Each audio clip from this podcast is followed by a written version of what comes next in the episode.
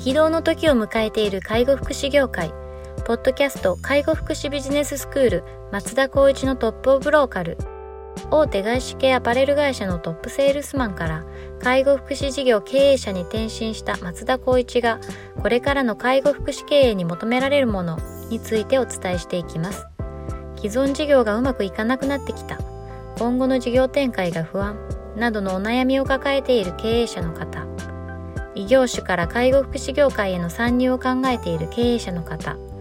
これからどんどん事業を拡大していこうと考えている経営者の方など、介護福祉ビジネスの入門から応用まで様々なステージの方に楽しんでいただける番組です。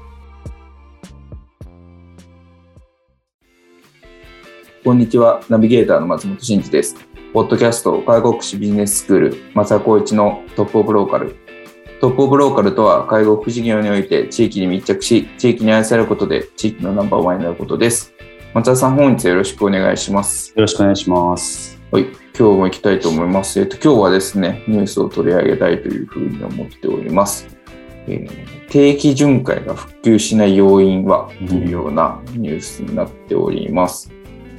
うん、はい、ではご紹介します。えー、定期巡回サービスの振興などに取り組む全国定期巡回随時対応型訪問介護看護協会はにじゅうににち、定時社員総会と記念講演会を開催したと。講演会ではつ津金副理事長が、すみません、読み方違うかもしれないです、うん、が、えーと、定期巡回サービスの普及に向けてケアマネージャーの理解をさらに深めていくことも重要と語ったと。えー、津金市津金沢市ですね。津金沢市はこの日、えー、厚労省が民間のシンクタンクとともに実質昨年の調査研究事業の成果を紹介。定期巡回サービスの普及を阻害する要因として、人員確保は困難、これは ろくじゅうななてんろくパーセント、 収支が安定しない経営が難しい ごじゅうろくてんななパーセント を選んだ事業者が特に多かったと報告したと。合わせて収支が安定しない経営が難しいと答えた理由では、ケアマに定期巡回サービスの特徴が十分に認知されない ななじゅうななてんろくパーセント が最大だったと最多だったと説明したと。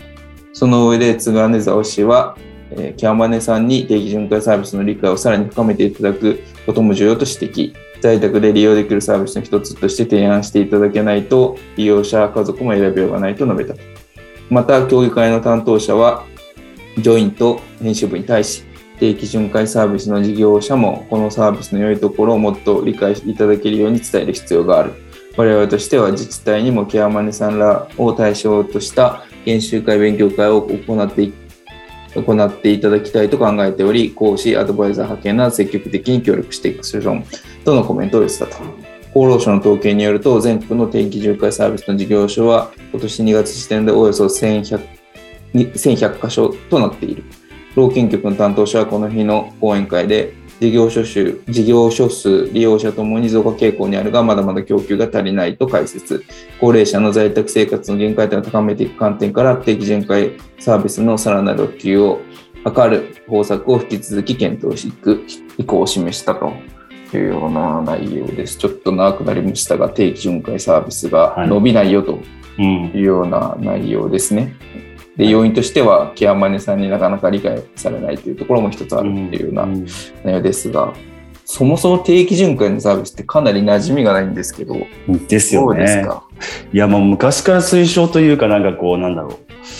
う、普及してほしいみたいな国の意向があるんですけど、まあ、そもそもまあまあサブスクみたいなもんですよね、これって。そうですね。どっちかっていうと。そうですね。はい。でもでもこの、あの、なんだっけ、普及の阻害する要因のふたつ、うん、ろくじゅうななてんろくパーセント の人員確保が困難と収支が安定しない経営が難しい ごじゅうろくてん、まあ、そこに尽きるのかなっていうふうに思いますよね。うん、なぜならばやっぱりこう安定したこう金額としては一律的なものになるんですけど、そこに対してやっぱりあのデイサービスとか、はい、あとはショートとか使っちゃうと減産だったりとか日割りとかってなっちゃうので、はいはいはい、てっぺんが決まっていて、そこから減るっていうような流れになっちゃうような資産効果になっちゃってると思うんですよね。基本的な考え方でいくと。なるほど。そうすると、例えば人員基準だったら確か、まあ、訪問介護のスタッフはいちめい以上での、まあ、オペレーターというか計画者がいて、うん、で看護師は にてんごにんなんですよね、ここだけは。うんだとしたらここの人員っていうところでのコストも結構かかると思うので、うんうん、単純に多分ひゃくごじゅうまんぐらいは必要かなってなると目減りしちゃうような環境ってなかなか収支安定しないよねみたいな形になるし、うん、にじゅうよじかんのさんびゃくろくじゅうごにちですから、ここの確保ってなると、まあ、いわゆるこの早朝夜間の手当もついたりとかしますから、うん、一概にひゃくごじゅうまんだけで収まるのかなっていうと少しハードル高く感じちゃいますよねっていう。なるほどなるほど。常に連絡も来ちゃいますし、まあ、松本さんたちは多分ねこの在宅の診療やってるのでそういったのもちょっとまあ普通っぽく感じるかもしれないですけど、この辺の流れだとちょっと施設を管理してるわけじゃないんだけどみたいな、うーんなんかまあ法官の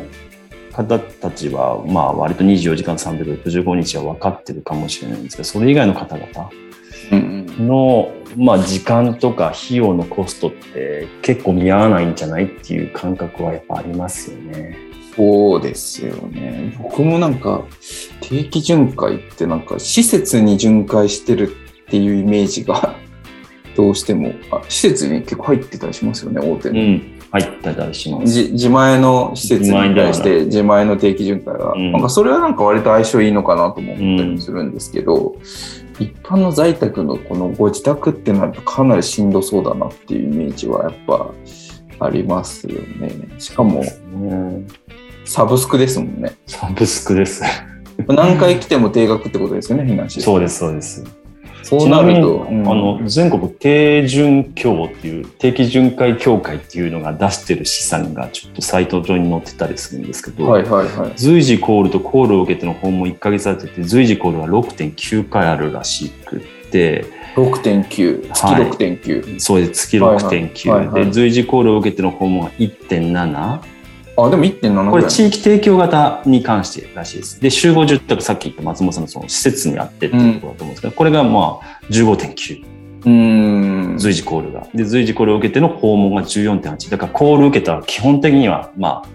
回るよっていう感じになってるんじゃないかなっていう。これ一応出店元が三菱 ユーエフジェー リサーチ&コンサルティングう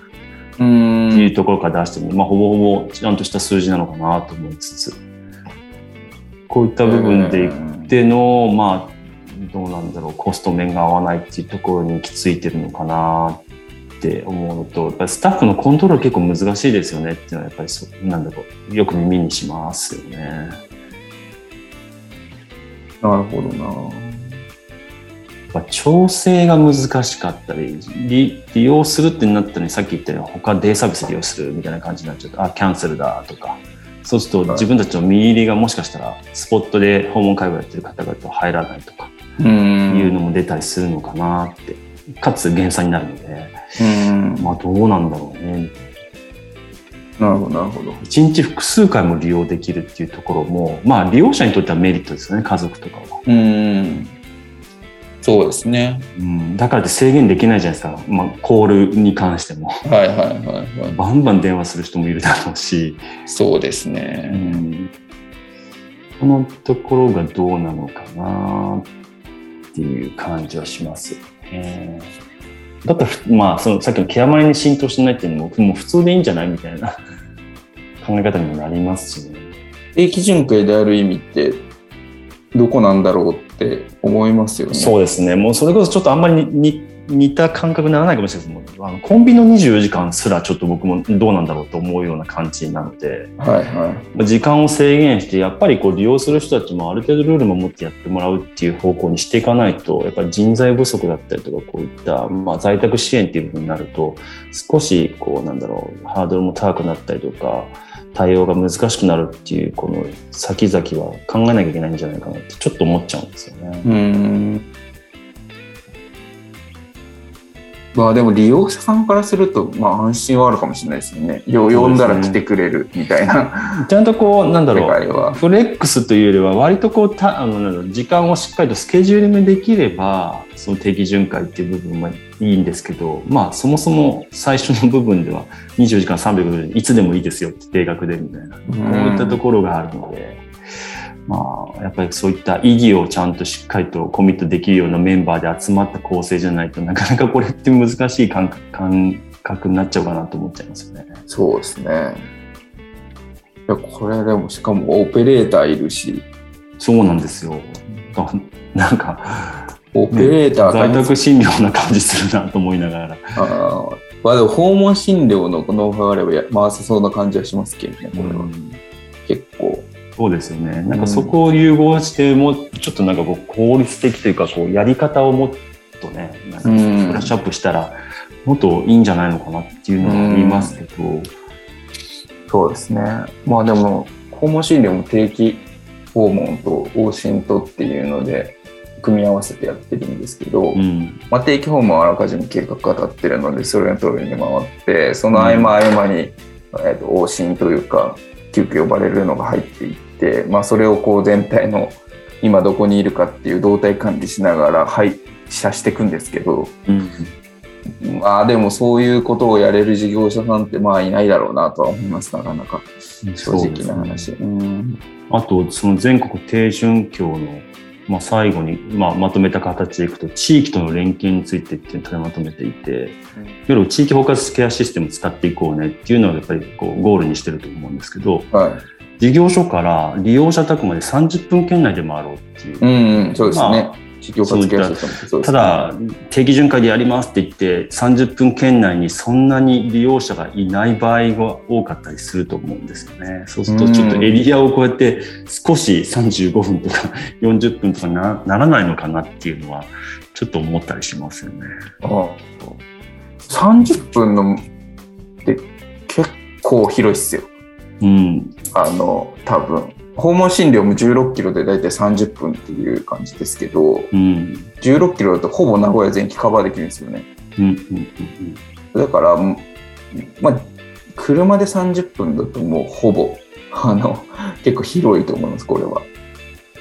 そうですね。だから天気巡回をしっかりやってるところっていうところになんか話聞きたいなっていうのはちょっと正直思いましたね。そうですね、まあ、これわかんないですけど訪問診療だとじゅうろっキロっていうルールが結構明確にあるんですけど訪問看護とか看護ってないですもんねルールが。そうですね。だからまあ結果どこう人気があるところは近く、うん、利用者さんで人気がないところは遠くまで行くしかないみたいなのにちょっと似てるのかもしれないですけど、うん、まあおおむね車でさんじゅっぷんっていうと大体訪問診療と一緒なんでじゅうろっキロじゅうろっキロっていうともう結構カバレッジ広いので、うんうん、まあなんかちゃんと本当にこの定期巡回がサービスがこう一般的に認知されてよく利用されるんだったら結構広いカバーだなっていう感覚はありますね、うんうんうん、まああと地域包括ケアシステム自体がこういう言い方してますもんね。そうですね。だいたいさんじゅっぷんエリアみたいな感じでサービス可能エリアっていう部分が一応明文化されてますね。やっぱりさんじゅっぷんやっぱりおおむねさんじゅっぷん内で対応するけど、まあ、サテライト拠点を置くとかサービス提供がまあさんじゅっぷん以内じゃなくても提供する可能なケースもあるから問い合わせしてもらっていいですよみたいな感じが書いてありますね。そうですね。まあさんぷんそうですねさんじゅっぷんさんじゅっぷんって結構広いやっぱ広いなと、うん、だけどさんじゅっぷんの圏内にこう定期巡回がいっぱいあればいいんですけどね。事業所からさんじゅっぷんですからね。例えば南側にいた時に北側で呼ばれるとかって全然あるんで、うんうんうん、だからこれって相当広いんですよ実は半径さんじゅっぷんなんで、うん、事業所からそうすると直径にするとろくじゅういちじかん圏内じゃないですか、はい、もう全然かなり広いと思いますそういう意味で言うと、うんうんうん、車なのかちょっと書いてないんであれですけどまあちょっとこうで国としてはねこういう多分サービス増やしていきたいんだろうなっていうのはよくわかるの で, で、ね、まあちょっとこの実態と理想とみたいなところがどこまで追いついてくるかっていうのはあると思うんですけど、うん、僕も個人的にはいいサービスなんだろうなと思っていて、うん、利用者さんの安心感があったりとかやっぱり何かあったら連絡できる安心感って絶対あるので、そうですね。だからそれをこう、うまくこう回せるようになっていくといいんだろうなと思いながらも非常に難しいよねっていうところがかるねって思いますけどね。そうですね。でも本当に前の回にも言ったかもしれないけど、本当全然違うジャンルの人がこの業界に入ってきて中身のサービス設計してもらったらもっといいやつできるんじゃないかと本当思うんですけど、ね、いやできると思いますよね。それこそ今、ね、ファストドクターとか夜間往診専用のところとかは アイシーティー でガリガリやってますしね、うん、コールセンター沖縄に大規模持ってたりとかして、うん、そこに看護師の専門職とか雇ってトリアージして配車してっていうので、なんかそういうよう な, なんか仕組みが導入されれば効率化されて、なんかこう収支合うみたいなこともあるんだろうなと思います。そうですね、うん、本当に少数制でやれちゃうっていうことが絶対出てくると思う。てかやらなきゃいけないと思うんですけど。そうですね、うんうんじゃあちょっとまた定期巡回については何かあれば取り上げれればと思います、はいはい、では本日は以上とさせていただきます。ありがとうございました。ポッドキャスト介護福祉ビジネススクール松田光一のトップオブローカル。番組では介護福祉サービスに関するご質問を当番組の専用ウェブサイトより募集しております。番組 ユーアールエル よりサイトへアクセスし、質問のバナーから所定のフォームへ入力の上送信をお願いします。ユーアールエル は エイチティーティーピーコロンスラッシュスラッシュトル スラッシュ ワールド ドット エスイーエヌエスイー